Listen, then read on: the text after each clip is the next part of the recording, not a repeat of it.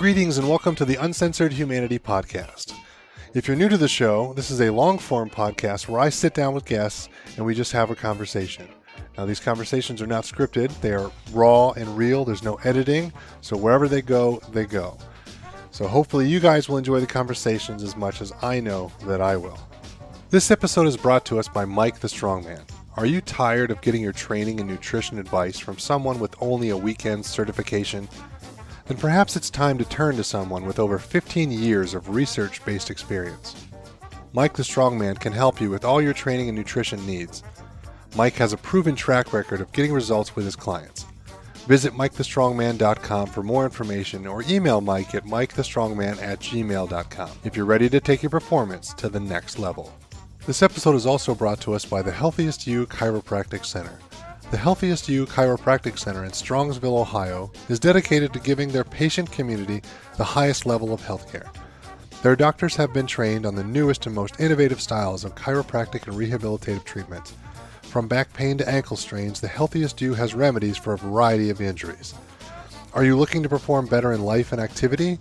Their team takes a wellness based approach on health rather than only focusing on symptoms such as pain. Call 440 238 3338 or email them at thychiro, that's T H Y C H I R O, at gmail.com for questions about becoming a patient. Now is a better time than ever to become the healthiest you. And last but not least, this episode is brought to us by CrossFit Strongsville.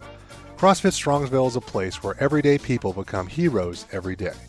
Through qualified coaching, challenging yet modifiable exercise programming, and a supportive community unlike any other, members find way to break through personal barriers physically, mentally, and emotionally. No matter what level you're at, from the very beginner to the elite, you'll find you receive great service from the moment you walk through the door, and we promise it will be one of the best hours of your day. Check out CrossFitStrongsville.com for more information and to sign up for a free one on one consultation with the owner, a 12 year veteran of the fitness and therapy fields. All right, folks, today I got to sit down with one of my best friends in the whole world, Mr. Andy Hoffman.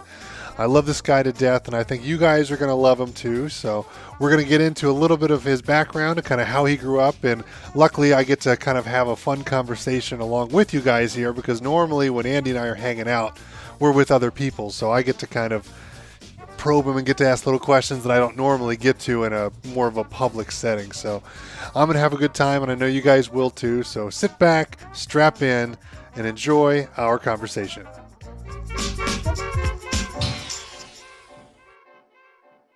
Greetings and welcome to another episode of the Uncensored Humanity Podcast. I'm your host, Matt Hess, and today we're sitting down with my good friend, Andy Hoffman. Andy, how are we doing? Doing great, Matt. Doing great. So Andy actually came up with the name for this podcast because sure. I, I originally had picked a name and I told uh, Andy and our other friend Nick about it, and Nick's like, "That's bullshit. It's, it's rubbish. It's horrible. You got to do something else." And I was a little offended, a little hurt. But then I got thinking about it and realized he was completely right. So so we all planned to meet at the bar and game plan and figure out something. And Nick bailed on us, of course. He did. He so, did. So Andy and I went to the Winking Lizard and we sat down over a few beers. And this is uh, what came out. And it's it's been beautiful. I've been running with it ever since, and I appreciate that. So thank you, Andy. Well, you know, it's weird because I remember as we were like brainstorming, it, it was so difficult to come up with like you know, because a lot of podcasts are those kind of two word, um, you know, you've got the, uh, you know, it's got to have that, you know, hook to it, that catch. And I remember as just Googling how many, uh, you know, um, different, the different, all the different options that were already taken and, and trademarked and, and, um, and then when I, when I came up with this one, the first, my first thought was, man, it's, it seems almost like too obvious, you know, like, so there's no way this has to be you know open to be used. And after we checked it out and there was nothing there, I guess that was uh that was all the all we needed, right? Yeah, luckily it was. So it was a little bit of a play on words, like because another couple ones we came up with were kind of taken. Yeah, you know, so so we we got we got stuck with what was left over a little bit. Yeah. you know, but that's that's all right because I think it works perfectly. Well, You know, I think if I'm not mistaken, wasn't one of your first things have to do with like fire a fireside chat or something like Uh, that's that? that's originally what I wanted Yeah. to call it. I wanted to call it uh, fire pit conversations Okay. because I love the fall. I love sitting out at a fire pit with good friends and a couple of beers. Yeah. and just bullshitting the night away. Well, and that's kind of what I wanted the podcast to be, just a great conversation. Of course. And I just the reason I remember that is because just within the last like month or two, I've seen two podcasts that I follow branch off and have their own podcast dubbed the Fireside Chat. Yeah, You know? and I, I saw a couple of episodes that were called that, but not not the whole show itself. Mm-hmm. Yeah. But then uh, Nick had said, no, it's rubbish. You need a different name that's going to kind of draw more Yeah. Mm-hmm. people in when they see it, make them curious to what it is, because they need to be able to see it and instantly know what it is without you telling them. Yeah. you know, and, and he was completely right. You know, and I was I was mowing my yard, uh, going back and forth. It's just boring, monotonous. It is what it is, but you got to get it done. And and I was thinking like I want to call this something like the the complete human experience. Yeah. because that's why I want to suck the marrow out of life, so to speak. Like, if you've ever seen the movie um, The Dead Poet Society? Absolutely. One You know, it's like it's like movies like that have kind of like shaped my perspective on life, and I love those kind of films because you can think deeply, and it means something to you no matter what stage of life you're in, which is hilarious because when you really get into those kind of things. They all mean different things Yeah. depending on where you're actually at in life. You know, because you could watch them a couple years later and you've already figured some other shit out. You work on some other things in the back of your mind and trying to figure out where you're going to go with your career or, you know, a side project like a freaking podcast or something, you know, and it, it means something completely different, you know. So it's, It's- it's, it's a lot of fun. it's funny that you that you bring up that particular movie when you're and then you make that point because I've only made my son Dylan sit down who's he's my oldest son he's 15 he'll be 16 in a few months um, I've only made him really sit down and watch a couple movies with me Yeah. and Dead Poet Society is one of them And- Absolutely. and, I and and we've done it twice once when he was about 10 years old and, when, and then we just did it again about a year ago Yeah. and So you four know, years difference. First time he watched it, he had a whole, you know, he had a whole set of questions and you know experience. Second time we watched it, he had a whole new set of observations, you know, and could relate more to obviously the the kids in the movie. And uh, it, it's just funny that you bring that up, that that particular movie, and then the the point as far as how you can view things at different times Yeah. of your life. And then here I am watching it, you know, every couple years too, and still like it, just holds up so well. And, and I, I know, and I never get through it without like you know having to you know cover up the tears. never, not once. It's one of those films. Exactly. You know, like pieces of art like that can really change your life. You know, and then a lot, a lot of books that you read, like um, the self-help books or stuff Yeah. like that. They always talk about how you you read them every couple of years. You know, Yeah. or maybe maybe a couple times. You know, every other year or something like that. You know, Mm-hmm. and and it's, it's so funny because you'll be reading through it the second or third or fourth time, and you're like. Did, was this in there last time? I don't remember seeing Yep. this because it's speaking to you because you were just searching for that at, Yeah. at the moment in your life, which is kind of fun. You know, another movie like that for me is actually, I mean, people are going to laugh when they hear it, is actually Mr. Magorium's Wonder Emporium. Okay. have, have you seen this film? I have not. Okay, well, we need to change this. I'll let you borrow it. It's amazing. There are so many life lessons that you could pull out of this goofy, like children's movie. Yeah. You know, about a magical uh, gentleman who owns a magical toy store Of course. and it's it's just it's it's a lot of fun. And I I've, I've been out, I'll always asked like you know what's your favorite movie? Like I can never fucking narrow it down because I love film so much. And there's so many favorites that I Yeah. have. Like well like there's the Matrix and there's you know Scream series. I love the Scream series. There's all these other kind of films uh you know Fight Club is amazing. All, Mm-hmm. all these kind of like great epic films that like we kind of grew up with you know and and somebody's like always like, well, what's your favorite? And it's it's usually between that. So Mr. Magorium's Wonder Emporium, just because it's such a great film, what you can really pull out of Mm-hmm. Yeah. it. Now you got to be in the kind of mood to watch it. You can't Mm-hmm. just watch. I mean, if you watch this for fun, if just for entertainment, like a lot of people watch movies, Yeah. it's like, eh, it's just it's a cutesy little kids movie. Yeah. That's, that's fine. But it's usually between that and Basic. yeah. Okay. with, with John Travolta and Samuel L. Jackson and, and Brian Van Holt. it's like a laundry list like of, of characters in it. And most people have never seen it. They're like, what? What's Yeah. that? Like, "Oh, it's, it's kind of like a military movie, but it's not really a military Yeah. movie. It's it's it's basically just like a murder mystery who done it kind Okay. of film, and I love it. It's it's a complete mind bender from the beginning, and I love those kind of films that make you think. Um, yeah. I, I don't think I've I don't think I've seen Basic. Most people have never heard of it, so it, would, Okay. it would actually surprise me if Yeah. you've seen it. well, We'll have to fix that one too. yeah, I guess so. wow. So we got off in the weeds like right away. That was great. Yes. You know, which is you know kind of the whole purpose of not having a script. But I'd actually like to dig into a little bit of your past, kind of get to know you a little bit for our listeners, so they can kind of see who you are, you know, like kind of what you're all about. You know, so. Like I grew up here in the Northeast Ohio area. Um, Yep. They call it the Midwest, which is weird to me because when somebody says Midwest, I think like Kansas Can- or exactly. something. I Yeah. don't think freaking Ohio. is- wheat, and stuff Yeah. like that. Tornadoes. you know, I, I I think of you know us being like a, kind of like the northeast corner of the states, you know, but I, I guess we're really not. But it is what it is. But did you grow up around here? Yep. Um, born in Akron, Okay, um, home of uh, Steph Curry and LeBron, um, and uh, lived in Akron, Northeast Ohio area my whole life, but um, in probably I'd say half dozen or more, definitely more of the uh, cities. So I've been uh, I've lived uh, I've lived all over Northeast Ohio. okay. Now, did you grow up with your your family, your mom and dad, Yeah. brothers and sisters? Um, yeah, mom and dad. Um, and uh, I have uh, one brother who's two years younger than I am, and um, we uh, we lived in Goodyear Heights on a uh, road called Slusser, which is by um, a lot of people might uh, that are familiar with Northeast Ohio. That area probably know the Eastwood swimming pool. It was a just a like a humongous community swimming pool, and uh, you know would go there every summer. Um, but uh, you know, at, at, at when I was six, um, that's when my that's when my parents divorced, Okay. and my mom stayed at our house in Goodyear Heights for a couple years. My dad moved to Monroe, uh, to like the Monroe Falls area, and then he ended up building a house in Monroe Falls. How far is that away? That uh, at the time that was about um, from Akron, probably just you know 15, 20 minutes, not too far. okay, so all. pretty close. Yeah, and then and then my mom met my stepdad, and then we moved to his house out in Mogadore, and lived there for a couple years, and then they got married, and then moved, built a house in Stow, Ohio. So basically, from junior, I'd say from the time I was in about seventh grade on, I was pretty steady. My I had my mom and stepdad had a house in Stow.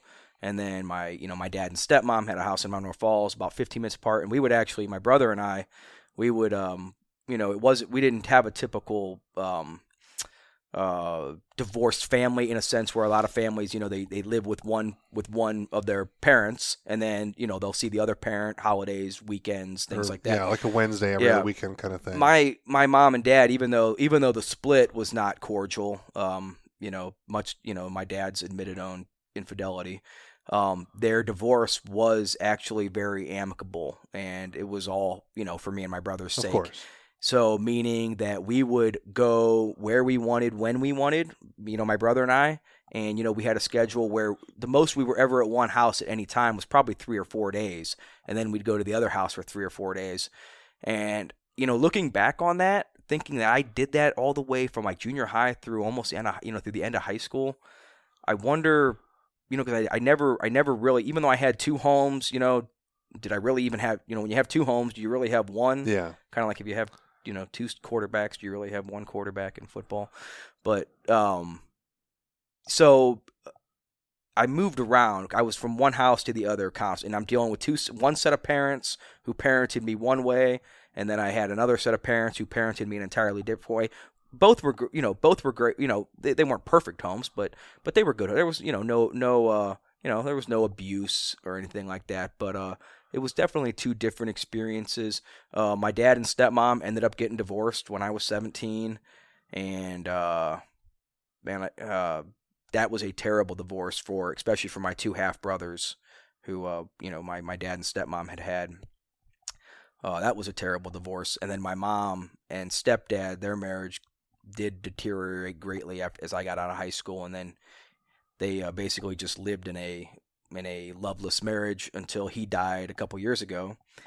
And But uh, so they stayed together even though yeah. the marriage kind of fell apart. exactly, yeah, he the, my mom and stepdad stayed together, but basically, you know, hardly ever spoke. They were just roommates. yeah, just roommates, and uh, um, and then uh, well, you know, just a short other. I mean, my dad went on and had two more kids. Um, with a woman, and then so I've got two. I've got two half brothers, two half sisters.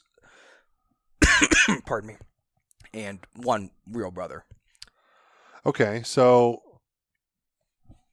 do you think that caused any kind of um, issues, maybe growing up, like uh, insecurities or problems, like within school? A lot of times you see that with kids who have like uh, divorced parents, Yeah. they're, they're back and forth to different houses, especially if it's not like one unified front where they're they're being kind of parented the same way. Yeah, you know, I mean, it's weird because I've thought about that, and I know that it definitely affected my brother differently. My brother was diagnosed with juvenile diabetes when he was four, which was the exact age that my mom and dad split up and divorced. Oh, really? So, you know, I'm, I'm not sure, you know, that combined with the the onset of the diabetes and, um, you know, maybe just other genetic, but he he really did not, he didn't handle it that well. He it, it's kind of strange because he actually really excelled in school, straight A's all through high school.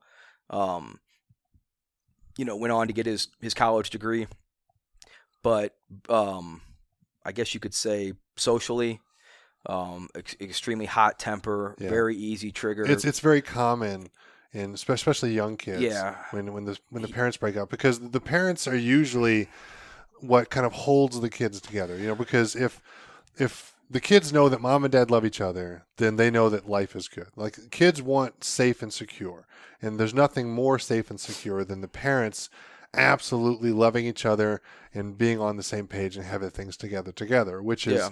which is why I think there's a lot of problems with kids nowadays because you don't normally see families stay together anymore. Like it's rare. oh, it's I mean, I, very I mean, how many kids like our age, you know, still have like parents together? Like I, I can think of like one or two Yeah, that I man. went to school with. exactly. To be honest, I mean, I can think of one, two maybe, Yeah. two, two, two friends of mine that have that I have mean, it's, parents that are it's a very abnormal Yeah. thing anymore because I always tell people it's like I grew up in an abnormal childhood, Mhm. you know, because my parents, you know, stayed together. They, they loved each other. They drug us to church, my my Mhm. brother and I, on Yeah. Sundays, you know, every, every week, you know, and it's like I should be in therapy. Like this isn't normal. Yeah. you know, my dad hates it when I say Yeah. say that. but but it's true because Yeah. it's it's very rare. Yeah, I mean it's, um, you know, even when I look at, um, you know, my own, you know, my own family now, and um, you know, especially the, you know, in the field I'm in right now, I, I meet, I know a lot of, I see a lot of families every day, and I, I see, you know, dealing up with split up families all the time, and then, um, you know, and I can see the effects on the kids, and you know, obviously, to a, you know to a T, um, when one of the parents isn't in the picture, you know, there's um, you know, th- those kids you can see them they they they struggle. It's, Yeah. it's it's you can almost bet on certain problems that yeah, they're going to have. and it's there's just um, you know, it it it almost it, it it's a shame to see that type of predictability because you always like to you always like to to believe in you know hope and and you know being able to break out break free from you know the cards you were dealt and stuff like that. But then when you see the predictability of what a broken family does to a little kid Yeah. it's like damn it's like is in in in some senses they're you know you play you have to play those cards. And it's a shame when you see it happen to people that are so young that they don't even they don't know it's happening to them. Yeah, and most of the times later in life they'll figure out how to work through it and work around it. And make things good for Mhm. themselves. But at, at the time, they're going to struggle. Yeah, You know? absolutely. And I mean, who who doesn't? I mean, you just see you're seeing childhoods, you know, robbed pretty much because, uh, you know, it's it's just um, um, it, it, it's just one of those things where there's there's no way to replace what what is missing when there's a broken family like no, that. And that's absolutely not. and even even as well as my parents divorced, even as much as they always put me and my brother first, um, it was always there was always something weird about loving both your parents, but also realizing that they weren't, you know, one of them wasn't good enough for the other with the other one, yeah, and so that's that kind of stuff kind of you know th- that kind of stuff makes you think then about your parents as people and when you start real thinking about your parents as people and that as that happens more and more as you get older that's when you really start to get creeped out because when you start to recognize your parents' flaws, and then when you see like how you mirror a lot of those flaws, it's like it's amazing how that works. yeah, it's like it's like you you look at your parents and and you're like you really you, you know you understand though as as a parent yourself how much you wing it and then I think you understand now how much your parents winged it. Oh yeah, because you can never ever prepare yourself Yeah. for having a child. And I think that that's the fun that's that's also, you know, something funny is that y- you don't ever realize how full of shit your parents were. you know, until you get to be that full of shit yourself. And then, like, there are times where I pun- I'm sorry to go off on this tangent right no, now. no, I no. This is the whole idea of the but show. like, there are times when I'll literally like just be in my kid's face, just just punishing them, you know, to the point where it's like, you know, I feel like I've broken them inside. And then like after after you know af- after I after you know they go away and I reflect on what happened, it's like it's like, man, I said I'm you know, you, you question what you did. Like, was that even right? Like, was was that? Did I do that correctly? Like, would my did would my parents have done something? You know, is that the way? Did I only do that because that's how I used to be dealt with? And then you start to like, um, you know, there have been times where I've I've I've laughed at myself, you know, for being such a you know an asshole. And then you know, but you know, I'll always go apologize. As you have to. Yeah, and I'll be and I'll say, you know, son, you know, or whatever, what you what you did was was wrong, but that but I but the way I responded was, you know, I I, I was full of shit. Okay, and you need to know that I'm sorry for that because you need to know when you're full of shit. But you know, I don't say it in those terms. Probably but, shouldn't say it yeah, exactly like but- that. I know what you're saying. you know, one of the I think one of the, the greatest traits a man can possess is to recognize when he's full of shit and then kind of call himself out on Oh, it. yeah. You know. So And that's the thing that I don't think a lot of people know how to do. Yeah. I can think of a very specific time when my daughter was up for a weekend because my ex-wife and I we split up, you know, when she was still pretty young. And uh, so she's had that life, whereas I never had that life. So I worry how that's going to translate later in life. Whereas Mhm. now she's a what 15 years old, freshman in high school. yeah. She's very well adjusted. So we'll see how it you know transitions these next couple of years when things really start to hit her Yeah. you know but it, it's, it'll be fun conversations nonetheless but she's such a good kid i'm not that worried about i know we'll have some trouble we're not going to have major troubles like she's not going to be the delinquent in school and getting Yeah. fights and not turning her homework and doing stupid shit like i used to do because i just didn't care Mhm. if it wasn't for sports i don't think i would have got through school it was just Yeah. it was not the place for me i'm too much of a rascal Yeah. i can't take that much rigidity in the structure i just can't do it but i can think of a time when she she knocked over a, a cup of milk at work. Yeah. at work. At, at dinner on the on the kitchen table. And I had a bunch of stuff out on the on the table because you know that's what you do. You throw stuff that's important down on the table and you go through it later and you figure it all out and stuff got soaked. And and I was upset and I I, I definitely was a little bit too mad at her Mhm. and and uh, not too long after you know it was time for a shower and you know getting ready to go to bed and do those kind of things. And and uh, I was sitting downstairs alone. She was upstairs, you know, probably not asleep yet because she had just kind of went to bed. And I had to go upstairs and apologize for overreacting because it was ridiculous. Mhm. Because so what? Some stuff got wet. A couple of documents got ruined. You know, no big deal. It's Yeah. it's really not the end of the world, you know. And and our relationship is much more important than that. And I had to go apologize. It was one of the hardest things I've ever done in my life. And I'm crying and she's crying and you know, and she runs over and gives me a huge hug and I apologize and said I'll I'll be better. She's like, Yeah. It's okay. I'm like, No, it's not okay. Like no one should ever treat you like that, especially not me. Yeah. You know, and, and I'll never do it again and I apologize, you know, and it was one of the hardest things I've ever had to do, but it's it's kind of shaped, you know, a lot of different ways of how I discipline her, I guess, as, Yeah. as an adult. You know, because like granted, when she comes to see me, she doesn't live with me. It's Mhm. like it's more like playtime. So we have a good time. We're Yeah. watching movies. We're hanging out. We're going to do fun things.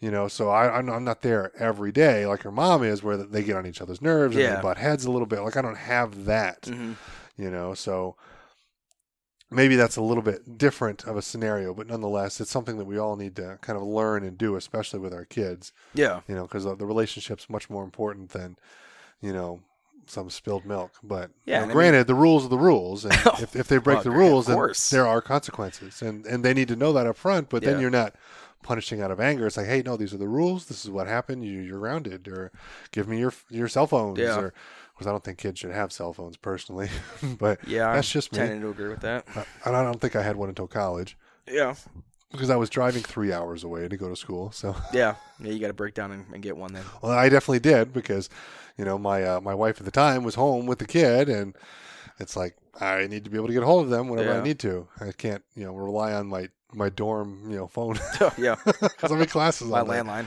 Exactly. Oh my gosh. So So, um, so back to the the pool actually. Since you grew up near the pool, Yeah. big pool, spent summers there. Did Mhm. you do like swim classes and all that? no, kind I mean it was it was kind of like a um, man, it, it was it was almost like one of those those big pools that you would see like in an '80s movie, like at a like a like a huge like neighborhood pool. I'm thinking. I'm thinking the Sandlot. Yeah, I mean it's it it was it wasn't a lake. It was an actual it was an actual cement pool, but it was you know painted light blue, and it had a you know it had a big dock in the middle where you know all the all the teenagers and high schoolers would hang out on the dock. And then it had a bunch of diving boards, you know. Um, then it had, you know, shallow end with, you know, just some, some, some play stuff, you know, for the kids. Snack bar, um, playground off to the side, volleyball court. You just basically go there, and you, I think you had to buy a pass for Yeah. the summer, and you just families would just go there and, and hang out. And and I uh, and my aunt watched us when we were when my brother and I were little, and I had cousins about our age, a little younger, and uh, we'd go to that pool all the time, almost every day. Okay, Yeah. because I kind of grew up the same way. hmm Um, Mom was adamant that we were going to learn how to swim. So as soon as we were old enough to walk, essentially, we were in swim class. Yeah. You know, so we learned how to swim, like in the little guppies or whatever. When they put the little vest on you and you learn how to kick, and they teach you how to float, and they do all those kind of things. Then we got into swim class and everything, and we got on the swim team eventually. You know, I think I ended up quitting that because it got in the way of baseball. Yeah. You know, but I mean, it was some pretty much from the time that I could walk until probably you know junior high-ish. You know, we were always just in the pool, so I feel super comfortable in the water. Yeah. You know, it's no big deal. Where some people never really get that. Yeah, my I mean my dad was the same way. We when he moved out to Monroe Falls, which was when I was about 6 or 7, there was a it was an apartment complex out there and they had a swimming pool for the for the for the members. And I remember being in that pool. I remember learning to swim. That's one of that's a that's a very vivid early memory of mine is is learning how to swim with my brother in that pool. Okay. Yep. So um, on into like junior high and high school area. Did you play any sports or activities? Yeah. Any clubs or anything like that? Um, yeah. Uh, well, uh, sports wise, um, you know, through ele- uh, up and through like elementary school, I had played, you know, t-balls and soccer, volleyball. Look the, the uh, standard little Yeah, like all those, team the sports elementary sports, kid. Yeah. and then um, actually right around seventh, sixth, seventh grade, um, my uh, my dad belonged to a, a country club out in um, out in Akron, and we started going there during the summers, and so I started picking up golf, and um, pretty much have played golf intensely ever since. okay. Um, I did play. The only other thing I did in high school, I did I, I did chess club for one year in seventh grade, and got uh, you know got my ass pounded in by That's usually how that by works. by everybody, and uh, so that was the last year of that. Um, but no, I played. Um, I went out for golf in ninth grade, and I played all four years. Yeah. So you played for the school. hmm Okay. Yep. And uh, we had a pretty, we had a good, we had a, uh, I think we had a really good team to be honest, if I remember correctly. I know um, quite a few times, at least I think two of the years that I was on the team, we went to districts at least, and I think got past districts once. Um, Can you think of any kind of like memorable matches that you had that came down to like the last couple of holes? You know what? and you're behind and you got to catch up. to be honest, the only things that I, the only stuff I really remember vividly are the the fuck ups, and that's it. Those kind of shape such- your life, so that makes But sense. y- but you know what though? It, when I look back on it, it's like that's just a game of golf in general. So as I've gotten older, and I've and actually, you know, a lot of people get I've gotten much better since high school. So Just because you put more time yeah, in, you think? I, I think no, just I think yeah, I put. Well, I wouldn't say I put in more time. I think I just um, just being more educated about the game, learning Okay. how to kind of tinker my and, and just and golf is also just one of those things. The more you do it, just in general, muscle memory. Yeah. You know, you're gonna get get get better, I guess, until you get to that point, obviously, where your body starts to break down. But um, so I'm actually much better now than I I am I was in high school. So, but I've really I've really made an effort to um try to catalog more of the fun times I've had doing it because it's very easy to like you know want to quit the game and sell your clubs after a round. There have been times where I've sworn that I was never going to pick up another golf club, and I, you know I just got you just get back at it, you know, the next weekend and one good shot and you're back. Well, that's the thing I think that keeps people hooked is like Mhm. that one shot that round that's actually went where you wanted it to. Yeah. You got to shape the ball. You see it launch and kind of climb gently and then just fall out of the sky. Like a lot of average players don't get the good drive on the ball that they Mhm. really need to to get the good flight out of it. Th- th- Theirs kind of looks like a like a big arch. Yeah, It just kind of goes up and then it comes down. But if you watch the pros, it starts low and just kind of just rises, rises, rises, and just keeps going and going and going until it just absolutely runs out of energy and then Yep. just falls out of the sky. Because I had a couple of kids growing up who played golf. Um, both of them actually went to college to play. Now they went for like college management stuff to like learn Yeah. how to like manage a country club or something when they came out. I don't know what that degree is in in golf, Yeah, I don't know. but but it they actually went to to college Yeah. like to learn golf yeah, and like they both played on the high school teams. I'm pretty sure they played on college teams. Mhm. Uh, one of the kids actually played on pro tour for a little bit. oh, He had a sponsor that was willing to front him the money, and then things went a little south. I think he found out that the the, the guy who was loaning him the money was a little bit of a shyster okay. and didn't quite um, have it legitly. We'll say. Yeah. I don't know the whole story. Maybe one day I'll find out. But he's an amazing golfer. I want Okay. to see him because he worked at country clubs and was an assistant pro for years Yeah. and years and years. And like I said, played on tour for a year or two, and he's and he's amazing. You know, and to- to, grow up around those guys playing golf, we were always in the backyard chipping around Yeah. and screwing around. Like, oh, we're gonna hit to the tree, and oh, we're Mhm. gonna hit over to the stump. Same thing. We're, gonna, house, we're just yeah. gonna screw around. We were always outside playing sports growing up, and I've I've kind of excelled at all sports. I've got good hand-eye coordination. I have pretty decent control of my body, you know. So I was always good at sports until I tried fucking golf. Yeah, like yeah, golf and tennis are the only two sports I've ever had to work hard at to become good at. yeah. Everything else just kind of came naturally. You just kind of play and you figure out as you go. Mhm. You know, no big deal. But golf, because when I was in college, I was in college for like uh, drafting, and they had always said, "You need to learn how to play golf. It's it's for business. Like For you're, sure. you're going to go out on outings. You're going to go out with clients. You're going to do these kind of Yep. things. You need to learn." I'm I like, I've been dicking around all my life, playing, chipping around, and doing those kind of things. You Yeah. know, I've never really played. I think I probably played 18 rounds two or three times by the time I graduated college. Yeah. I just never really played. hmm I was always playing football and softball and we're doing track and everything else. And Real sports, basically. well, I don't know about real sports. they're just they're just different sports. Yeah. Right. Just they're just things that you grew up with playing with the kids around the neighborhood Yeah. or in school or what have you. You know, and and I remember taking up golf when I got out of college. I joined a league with my father-in-law. You know, and we were playing. You know. Once a week on league, and then he and I would go play once a week, and we try to get to the range and hit a bucket of balls like once a week you know, and that was just to be like a shitty 110 golfer at like a cow pasture, Mhm. not even a good course, like yeah, a really shitty flat down and back course. You know, like I would love to be a bogey golfer. Yeah. that would be amazing. If I could ever pull that off in my life, I would be stoked. I mean, I've heard that if you can break hundred, you're like in the top one percent of of of of everybody of any of people that play golf. Um, now, now, does the level of course depend on that? I mean, it it does. I it, I would say like you know if you're going to play a public course, you can find you can find really difficult public courses, but in general, your average public course, you're going to get a good measure of your ability from course to course.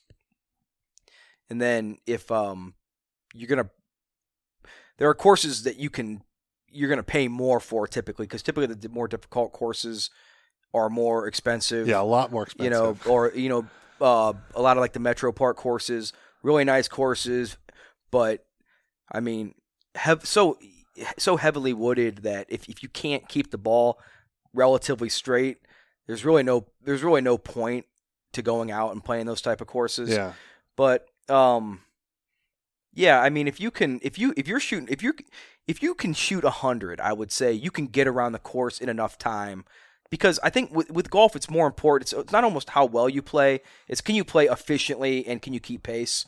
That's typically all people care about when they're playing golf with somebody. They don't care what the person's going to score, you know, unless you're unless you're competing with them, which Yeah. you know you wouldn't be if you're you know you're talking about a colleague, you know, golfing with a colleague. But Well, it's, it's always good to put a couple bucks on the line because Yeah. it makes things more interesting. Yeah, but it's oh, it- always like, okay, loser buys the hot dog at the yeah, turn, and you, know? could figure your handicap. You know, you could figure out stuff like that as far as how you could do that. But if you can keep if you can shoot hundred, you're going to keep pace well enough to to not piss somebody off. Yeah, you know and it's the people that that don't have any business out on the golf course that ruin it kind of for everybody else because it it just slows everything down yeah. The speed of play it just kills you. Yep. You kind of want to just go from hole to hole, exactly play your it- game. it's what turns a lot of people off from the game you know because nobody like nobody wants to just sit and watch you know Horrible people play golf. yeah people drive their golf cart around in the woods five minutes every after every shot um but that's just uh that's just golf etiquette in my opinion well, there's keep that. them off the course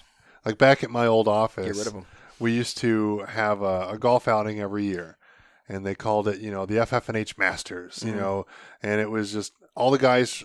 You, you most of them played on league and played a couple times through the year. A lot of them went on outings and those kind of things, and and I would play usually like one scramble a year, you know, with you know work people or what have you, and then and that was it. And then we we'd go play the Masters, you know, Mhm. and the Masters when we played that, it was actual golf rules. So Mhm. don't touch your ball, putt everything Yeah. out. Whereas I grew up playing winter rules. yeah You know, so you're always fluffing your lie up a little bit, moving things out of divots. Because like I'm out there to play. I'm not out there Mm-hmm. To try to be pro or do anything Mhm. stupid. So I remember there was this one time we were playing a course. I forget which course we were playing, but it was it was very tightly like wooded um, fairways. So if you got off a little bit, you were out of bounds and you were getting strokes and there's penalties and then you got to redrop and do all these kind of things. Whereas most people would just normally like run up there and drop a ball down Yeah. and just keep playing from there. Like, oh, it's no big deal. But since it was the Masters, you know, No we, we were we were taking it seriously. Yeah. And you got to play by the rules and do all these kind of things. And I've got this bad habit where I tend to lean a little bit too far forward okay and de-loft my irons. So Okay. I hit my irons really well. Yeah. But I cannot hit fairway woods or drivers. Yeah, it's topping 'em, yeah. I just, I just, basically what happens is I just drive them into the ground. Yeah. Is what happens. I've, I've got to figure that out, but I'm not that worried about it because now I play more disc golf Yeah. than regular golf. You know, but so I, just, I'm like teeing off with my three iron mm-hmm. you know, and just getting, you know, 200, 220 yards, like down the fairway, nothing crazy. And these guys are hitting their huge drivers and hitting trees and going out of bounds. Yeah. And, and we're, we're coming around to the back nine, which was an easier than the front nine. It was Mm-hmm. just a lot more out of bounds because there's houses and stuff in the front nine. And we were coming around the back, and all of a sudden, like I'm kind of catching up to the leaders, Yeah. Mm-hmm. just just because I'm playing steady golf, nothing crazy, not getting like double, triple bogeys, just Yeah. you know, playing par and bogey golf and doing my thing. And all of a sudden, like I, I take the lead and, and I, I extend that lead to two or three, you know, shots because everybody else is just fucking up and Yeah. doing, having problems. And I'm just playing consistent and just doing my thing. And, and then all of a sudden we get down to, it was the second to last hole. So you're, you're teeing off, there's water off to your left pretty open up onto the right and then into the green. It was a simple, you know, par three, no big deal. Mhm. No, it was a par four. Excuse me. That's the normal. I think par for yeah for ball golf, whereas in disc golf it's three. So I'm, I'm all mixed up. Ball golf? ball golf. Weird ball golf Yeah. people. And uh, so all I've got to do is just clear the water, get it in the short stuff. You know, pop up on even two putt, and I'm still still you know doing good. All of a sudden. You know, somebody's thinking like, "Oh, well, don't hit it in the water." I'm like, "I'm not worried about it. I'm fucking been killing my three iron Yeah. all damn day." You know, so I reach back and I, of course, what happens? You hit on the heel, and it scutters over in the water. Like, oh, great. So now I'm dropping back on the tee box, yeah hitting three and I'm hitting three, and I ended up, I think, taking a, a bogey or double on that hole, but I would have played it as par. yeah I played it essentially played it from par. well, if you win the water and still made a double you did all right Oh, that's the thing is like Yeah. I mean I, I did good like I, I got right back on the horse and we were right back at it like okay screw that like we're not doing that again Yeah. you know got right back on the horse but I think that evened things up Mhm. and now there was I think three of us tied all of a sudden on the last hole You know, so okay, this is a big wide open hole. There's like the driving range off to the the right, so you can slice the shit out of it, and you're Yeah. gonna be fine, no problems. So I get out my three iron again, pop it right down the middle. You know, the guys get out their drivers and they have some good lines on it. Like, okay, so no big deal. So I'm coming into approach. I ended up going over the green. Mhm. So coming in, went over the green, and I've got pine trees right in front of me. These are short pine Yeah. trees, about 10, 12 feet. You know, and I'm like, okay, these guys are on the green or just in front of the green because it's down, it's sloping away from me. Mm-hmm. So it's sloping up to them, so it's an easy pitch for them up. Yeah. Whereas I've got to control this and get it to stop so it doesn't roll off the green. Otherwise, I don't have any chance of winning because Yeah. I'm not playing for second place. Fuck Okay. that. You're going. You're trying to sink it. No, I'm, I'm just I got to put it up on the green Yeah. and give my chance to make a putt. Okay. I got to give myself a chance. That's all I got to do. So I get out my 60 degree wedge, open her up a little bit, try to flop it up over, and what happens is I hit a tree and lands right in front of me. Mm. Well, shit. So I'm, so I'm thinking, okay, I've got to put it close. Maybe they won't make their putts, and I can tap it in. and We'll be fine. Go up there, hit it again, hit another tree, like popped over to the right, like six feet or something. It's like the end of Tin Cup. it was horrible. All right, so there goes my chances. I'm not winning now. it's over. So I go over to it and I just I chip it up onto the green and it rolls off the green. And I come back and then and like and I think I missed like two putts. And I ended up I ended up going from tied for the lead, having a stranglehold on the lead, to being tied for last place in in one hole because I think I scored like a ten or a twelve or whatever it was on this hole, right? Oh, and Matt. and so Son of a bitch. and so we have a rule whereas the the person who gets last place gets a handy dandy sleeve of three pink balls Yeah. that they have to use in next year's Masters. Nice. Well, you you, So- earned, you earned my so friend. so now I'm tied with a kid for last place. So now we need to go up to the clubhouse and have a putt off yeah. to see who actually gets last. Mhm. And so they put us like 30 or 40 feet away from the hole. I don't get to watch him putt, so I can't read the green. Yeah. You know, and he puts it in in two or three. And I, so I, I put it up there, you know, and maybe the first one wasn't close. Then I kind of, you know, put it, you know, have another putt come close to the hole. Yeah. It wasn't exactly, but I've been sinking these all day, like four or five footers, easy peasy. Just be aggressive, punt it right at the hole. Don't allow for a break, and just put her in there Yeah. put it in, lips out, you know, and it rolls like 10, 15 feet away from, you know, the hole. And I'm like, and I get last place. And, and the president of the company, I think who had just won off of my mistakes. Should have gotten fired for that. You know, I don't, I don't know about that. That's a little rough. Holy fuck. So, so he's like, oh, I think he missed that on purpose. And I had to, I had to put my putter down so I didn't wrap it around a fucking tree. And I had to walk off and kind of cool myself down for a little bit. Cause I, if anything, I'm, Have you I'm played golf since? Yes. Okay. I'm competitive to a fault. Yeah. Like I'm almost too competitive. Not me. And I and I love to compete. I love to play. Yeah. You know, and I was so mad at myself because it was nothing that they did. They didn't win it. Mhm. I lost You gave it It was mine to win, and I absolutely lost it. Yep. You know, and I'm like reevaluating myself. Like, what's going on? What's do I need to change my swing? Well, it sounds like you're pretty. It sounds like you are. Were a good golfer. I'm a decent golfer. I'm definitely like I mean, if you're hitting three irons, two twenty down the fairway, I I'm- mean, you sound like a pretty good golfer. Well, that's all fine and dandy until somebody grabs their driver and smokes one three uh, 280, 300. yeah, I guess, but I mean, You know, because it's all no, because they've got Yeah. they've got a you know 150 yard approach in yeah, the green, in. and I've got another three iron into the green. yeah, It's much harder to Yeah. control a three iron than it is a seven iron. yeah. So you, You know. just you, just got to learn how to hit the woods. uh, Well, that's the thing is I I need to if I'm to do that I have to change my swing completely because Yeah. I've got to learn to stay back, hit the ball in the upstroke because that's what mm-hmm. those clubs are designed for. yeah, and I, I'd have to recondition my entire game to be able to do that. Yeah. And it's like I'm just not willing to put in the time right now because I'm busy with weightlifting and Oh, yeah. and playing disc golf and pickleball and doing the other kind of things that I enjoy. And I just I just don't have the time or the effort to put into it right now. It's no big deal, yeah, you know. But it's, it was so funny because like after that whole episode, I'm like, okay, this this was like a Friday or Saturday, I don't remember. So come back into work Monday, and of course they're all giving me shit and razzing me because I lost. And they they know how much I hate losing and and all these kind of things. And I'm like talking to my boss, you know, and like another like department head in our you know me- like mechanical you know firm, and, and I'm like, what do I need to do? What's going on? How do I change this? And he's like, dude, it's like the first one when you're trying to flop it over the trees, I get. yeah. Because like you still got a chance, you're still in it. That's fine. It's like, but after that, you got to take your medicine. Yep. You got to just punch it out on there, chip up on, and put her in and be done. Like you lost, it's over. Sucks to be you. You know, take your medicine. Stop trying to make these like miracle shots happen. Like it's just bad things are going to happen, which is what happened to me. It's like I got stuck trying trying to win, Yeah. and I wasn't thinking like, okay, take a step back, take your medicine, you know, and just kind of do your thing. And actually, that lesson has really helped me with ball with ball golf, with disc golf Okay. Because I don't play that much. I play a couple times a year. You know, so I just I just don't get out a whole bunch. And uh, my buddy who plays a lot, he got me into it. He got me pretty good at it. He's always telling me like, "You're the best person I know that doesn't play." Okay. it's it's like it's like compliment. okay. It's, I mean, it's, like I mean I'm a pretty decent player. If I really focus that, I Yeah. c- I, could be pretty good. Now, granted, am I going to be Ricky Wysocki, like two-time world champion? Like, no, not going to happen. He's actually from Not going to be Ricky Wysocki. He's actually from Medina.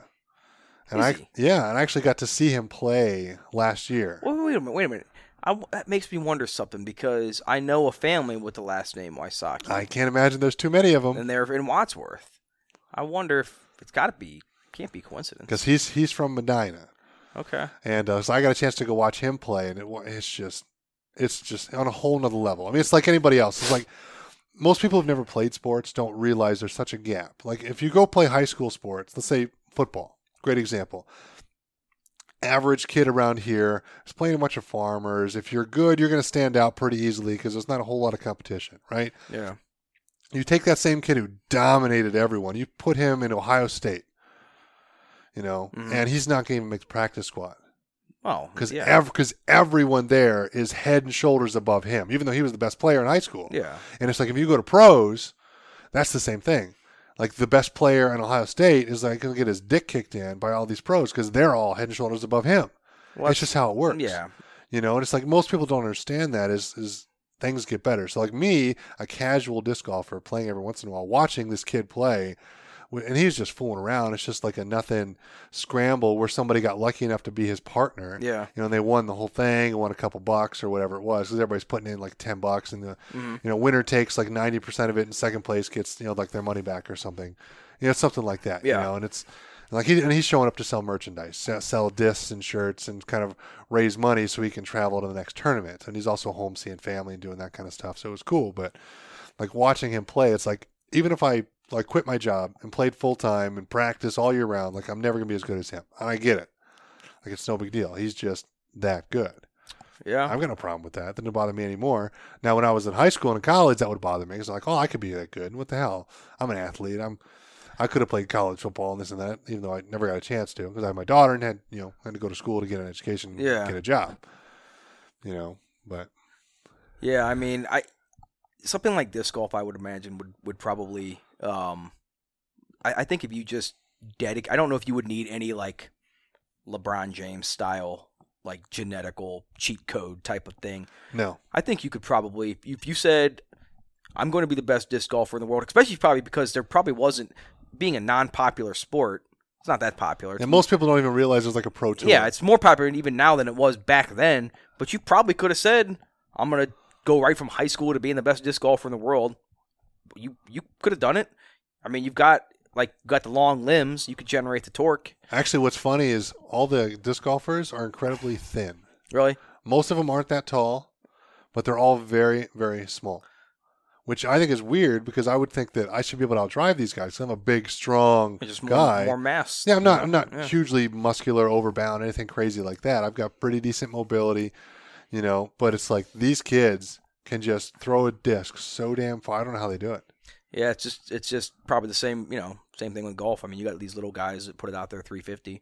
It's just it's physics basically, just Yeah. generating the the levers and the torques and uh and it's uh, definitely timing. yep. And once you get the timing down, I think you can really, really smack a golf ball a long, bloody way. Yep.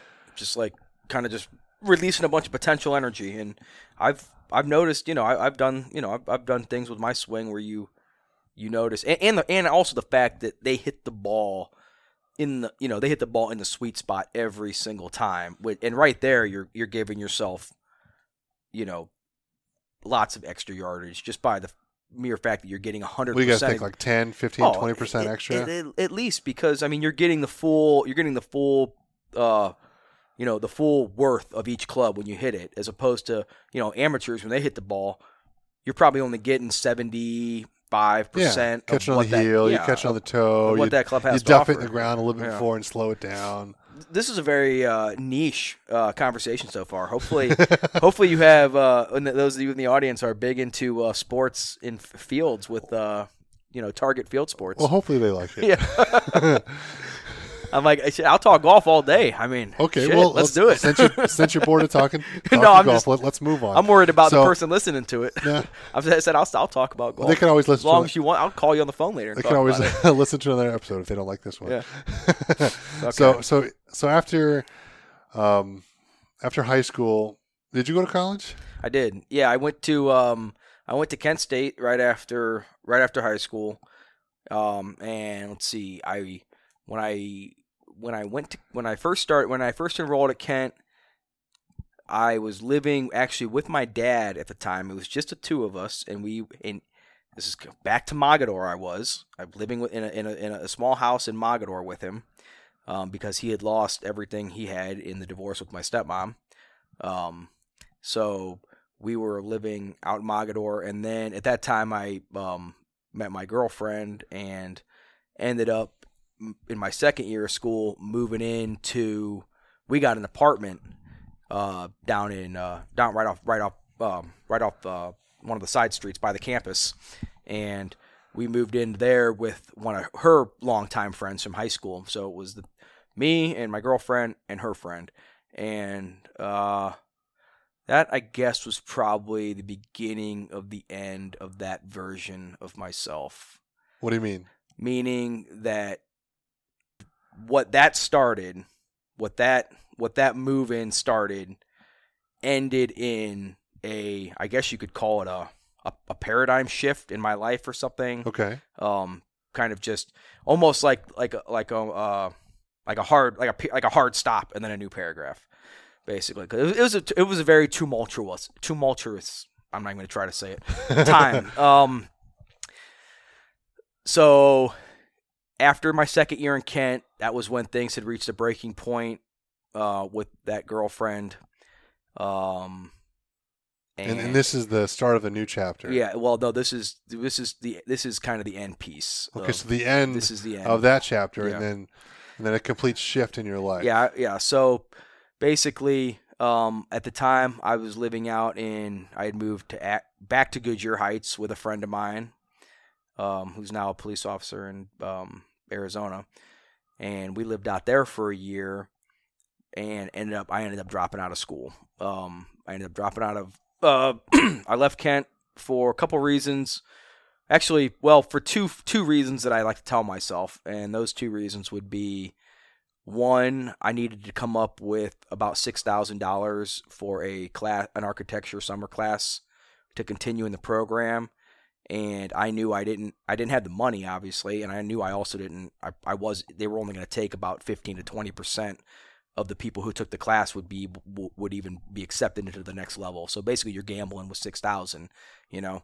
That's Um, not very good odds. no, and so that and the fact that um, uh, so the fact that I kind of the, my the, the the career path I had thought I wanted to pursue just was no longer an option. Which was architecture. Yeah, and um, uh,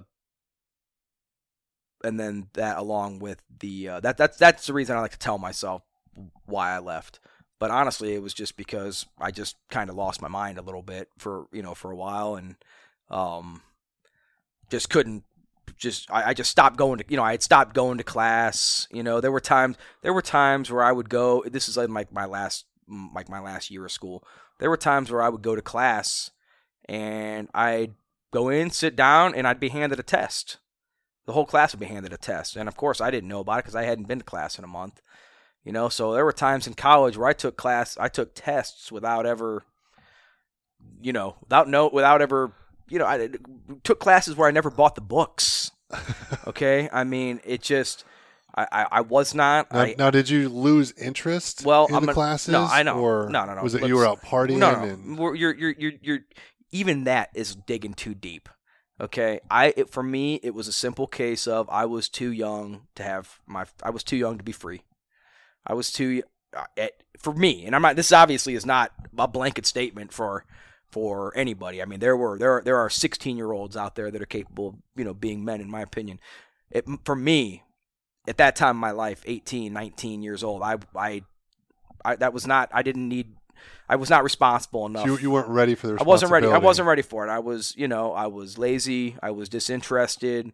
I was, you know, self and you know, I was just self indulgent. I just cared about, you know, I cared about working and making money, um, you know, and buying anything I wanted, and just kind of being out, being out of the house, you know, having my own thing. And I and I, and I kind of wonder if part of that is a manifestation of being moved around my entire life growing up. That now that I finally had my own place, I finally had my own schedule. I wasn't having to bounce back and forth. And I think I just kind of went down that hole and got lost. You know, I think I just kind of got lost in that freedom of not having to, as long as I had money, you know, as long as I was paying, I could pay my share of the rent, I could pay my share, I could pay my car payment, and I could afford gas. I didn't have to answer to anybody, you know, and uh, I just wasn't ready for it. I got Okay. myself, I got, I lived off credit cards for a while with huge, you know, huge interest rates, and I didn't get paid off until, you know, a decade and a half later. Yeah, credit cards ruin kids. So you know, nobody ever and and and then basically, what what kind of ended that chapter was I moved back. I moved out to to to uh, out, out to buy my old high school on Steele's Corners out in like um, I guess it'd be what is it right by Stow and Cuyahoga Falls, right off of Steele's Corners. Got a place there with an old friend of mine, and was working at Papa John's, and that's when I became friends with my with my current wife, and um, ended up. That's where we kind of ended up um, after things finally split with with this other girl. We started hanging out and um, became friends, and then- and then became more than friends. And then three months after that, uh, I was uh, I, I had created a uh, a child. So three after three months of dating, so that was the that was start of that was chap that's chapter one of Okay. the new book. And that's, Basically, but that's but that's kind of when your life was ready to start, right? yes, Because I think that a lot of us we, we grow up, and especially as kids, like we're not ready for being adults yet. You Yeah. know, and, and I heard something very profound the other day that's really stuck with me. You know, and it's and it's a gentleman who said, uh, it's actually his name is Doug Larson. He is on a popular podcast called The Barbell Shrugged, and or I guess it's just Barbell Shrugged. okay, Um, I've heard of it. and he said that we're not raising kids. I mean, he was saying this to his wife. Mhm. He's like, we're not raising kids. We're raising adults who are just going through childhood. Mm.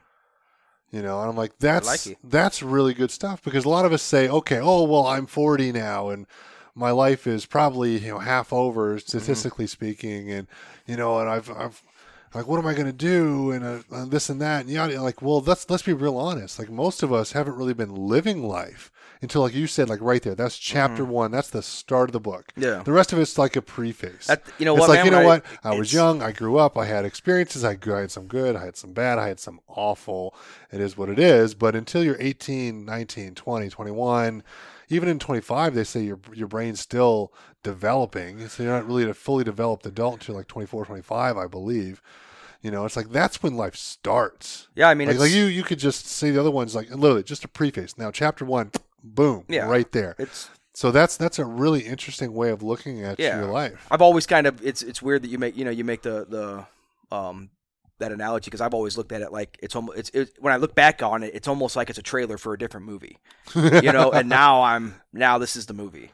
So Well, the good thing about that is now you can decide. yeah, Whereas in the beginning, you had no choice. yeah, Like when your parents split up, you didn't want that to happen, but you don't have a choice in it. yeah, And you don't want to spend time splitting here and there and going to different places, but you didn't, you know, you want them marrying different people and having horrible divorces and having to see all that shit. Yeah. That's not your choice. saw a lot of bad, you know, but, but now it's your choice. So, Yeah. so that that's cool. And you know, it's weird because you would think, okay, here's somebody that's watched, you know, their parents get divorced, watch their dad get divorced again, watch your dad get with another woman, have a couple kids, and then watch them split up, and then watch my mom Go on through her a side, loveless second marriage. loveless marriage, and then here's me who, in you know, my my my uh at, at the time, my girlfriend Katie, who was now was not my wife, was not you know was 18. She was still in high. I, I would pick her up from class. I would pick her up from high school and, dri- and drive her to her parents' house.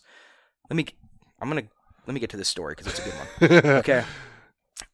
Um, and uh, but and here and here she is three months later. She's pregnant by some dude who you know I'm working at a at a liquid crystal factory at the time. Um, and uh, and then you think, what are the odds that that would you know? Here's this guy who's watched, who's seen nothing but failed relationships yeah, in his life, horrible relationships. Okay, and then he makes some a mistake, I guess you could say. You know, he he does. You know, he's does not practice responsibility. If it wasn't planned, yeah. I guess you could. And you know, and, and and changes an 18 year old girl's life at the same time. And here we are, almost 16 years later. You know, um, 16 and a half years later.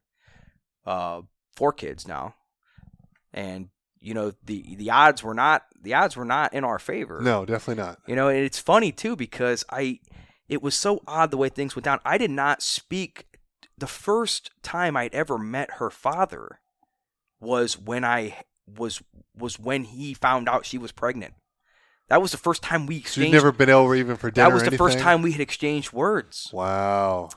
And it's funny because I had not the only person in her family I had really met was her aunt because at that time she was closer with her aunt than she was with either of her parents. She didn't have a very good relationship to her mom, with her mom at the time, and still you know still does not. But um, so her she was closest with her aunt. So her aunt was who she told, you know, I'm pregnant. And then I went. I remember going over to meet her aunt and really hitting it off with her. You know, just seeing how receptive and encouraging she was, and it really kind of made me think like, okay you know, uh, maybe this isn't as, as stupid as I thought. And so her aunt kind of bridged the gap for me to talk to the, her parents. And I remember talking to her dad in that basement and how incredibly horrifying it was. Probably it just if you're into cringe, all right, like imagine some 20 year old guy that you've never met. He comes rolling into your house after impregnating your daughter and then he takes a seat, you know, takes a seat at, a, at the couch in your basement. How do you not just? How do you not? How do you not destroy him? you know how how why am I still here? Turns out her dad is probably the most laid back dude I've ever met in my life. So we ended up hitting it off, and uh, you know it, it really. It, here's a funny story because this was the first time this was the first and this is a short story but it's it'll just give you a quick glimpse into the first family experience i had with them okay so, so the first experience the first, ever is like with her family hey, as a I, whole. Uh, got your daughter yeah, pregnant. Exactly. So please don't kill me. Exactly. We're gonna it's, get married. It's gonna be awesome. Yes. So it's her dad, her family. It's it's her. Is, it, is this like a month later, weeks later? This is probably a couple weeks later. Okay. Okay. So her family, it's it's her, her brother, who's a couple years younger than her, and her mom and her dad, and her cousins having, I believe it's her cousins having a wedding out in Cleveland. So, um, you know, we're going out. So we go out to Cleveland. We go to this wedding, and we I remember we go to the reception, and there's they serve chicken, if I'm not mistaken. Well, whatever they served did not agree with me because now, mind you, this story is, is will is going to maintain its you know will maintain its its worth if you keep in mind this is the first experience I've had with these people. Okay, so everything's great. You know, everything's cordial at the wedding. You know, great. We're having you know we're having a good time, getting to know everybody, getting to know her little brother, who at the time's absolute punk ass. Um, and uh, on the way home, and I can feel you know I feel I feel inside. I'm like, we got a problem we got a serious issue because here we are. Going, yeah, I'm in I'm in a car. I'm not you know I'm in a car with with four other people. You know, in fact, I think there's three of us in the back seat because it was just a just a sedan. I think so.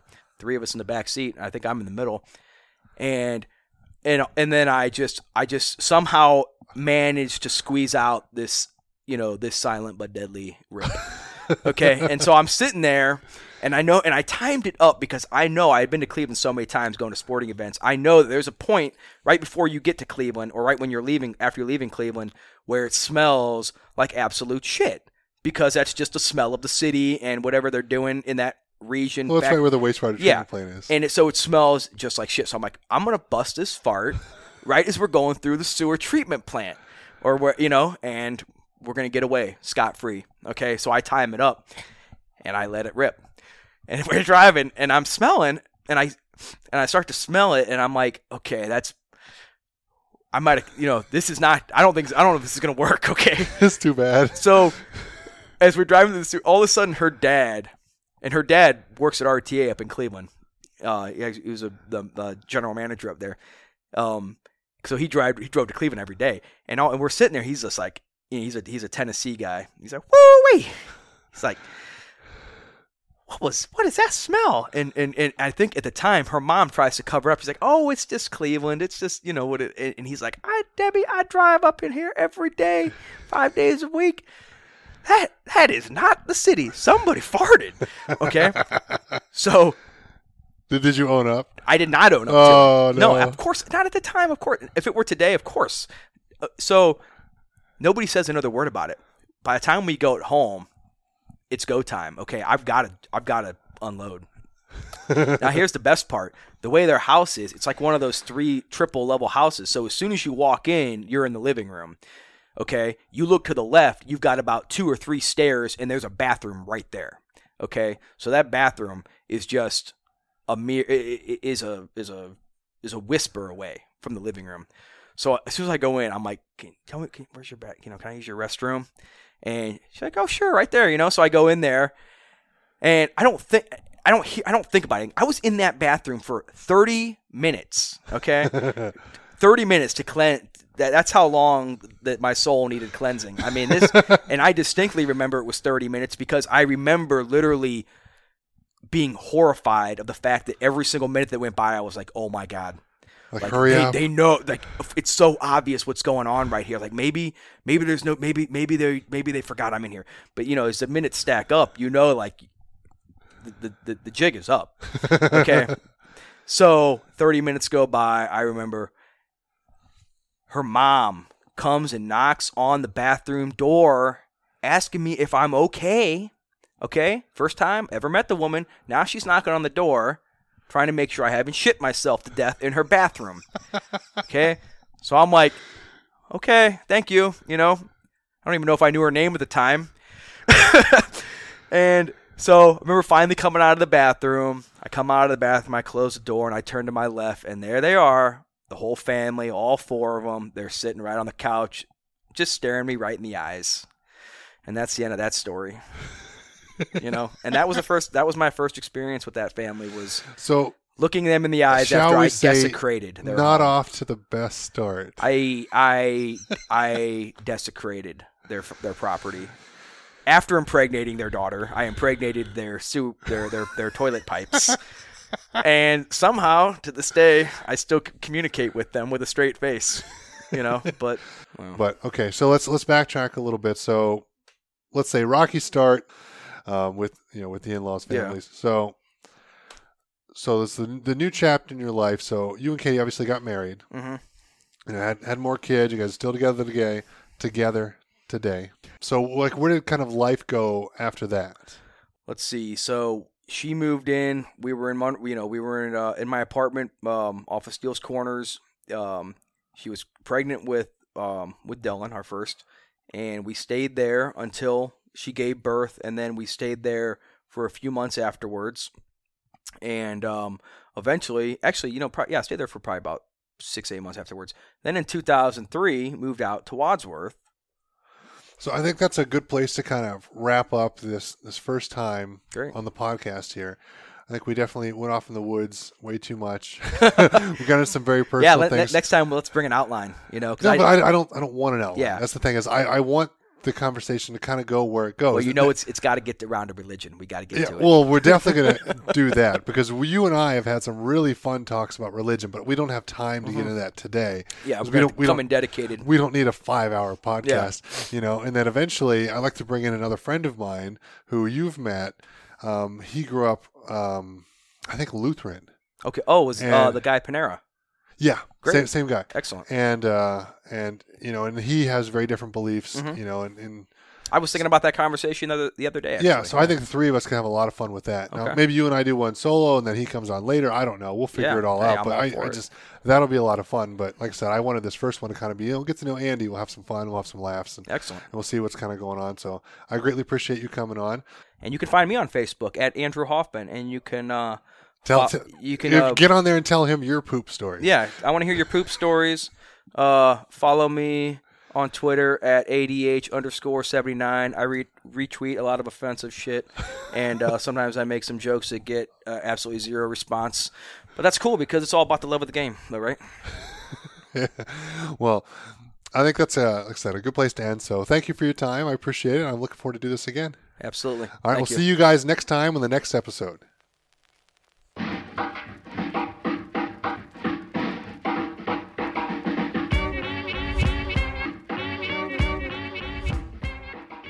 Okay, so for a guy who said that he was pretty nervous to do the podcast, he did a great job. That was a lot of fun. I I really enjoyed that. I know that you guys probably got bored with some of the golf stories, but I think we really got a good chance to to know who Andy is and what he's all about, and I cannot wait to have him back on the podcast.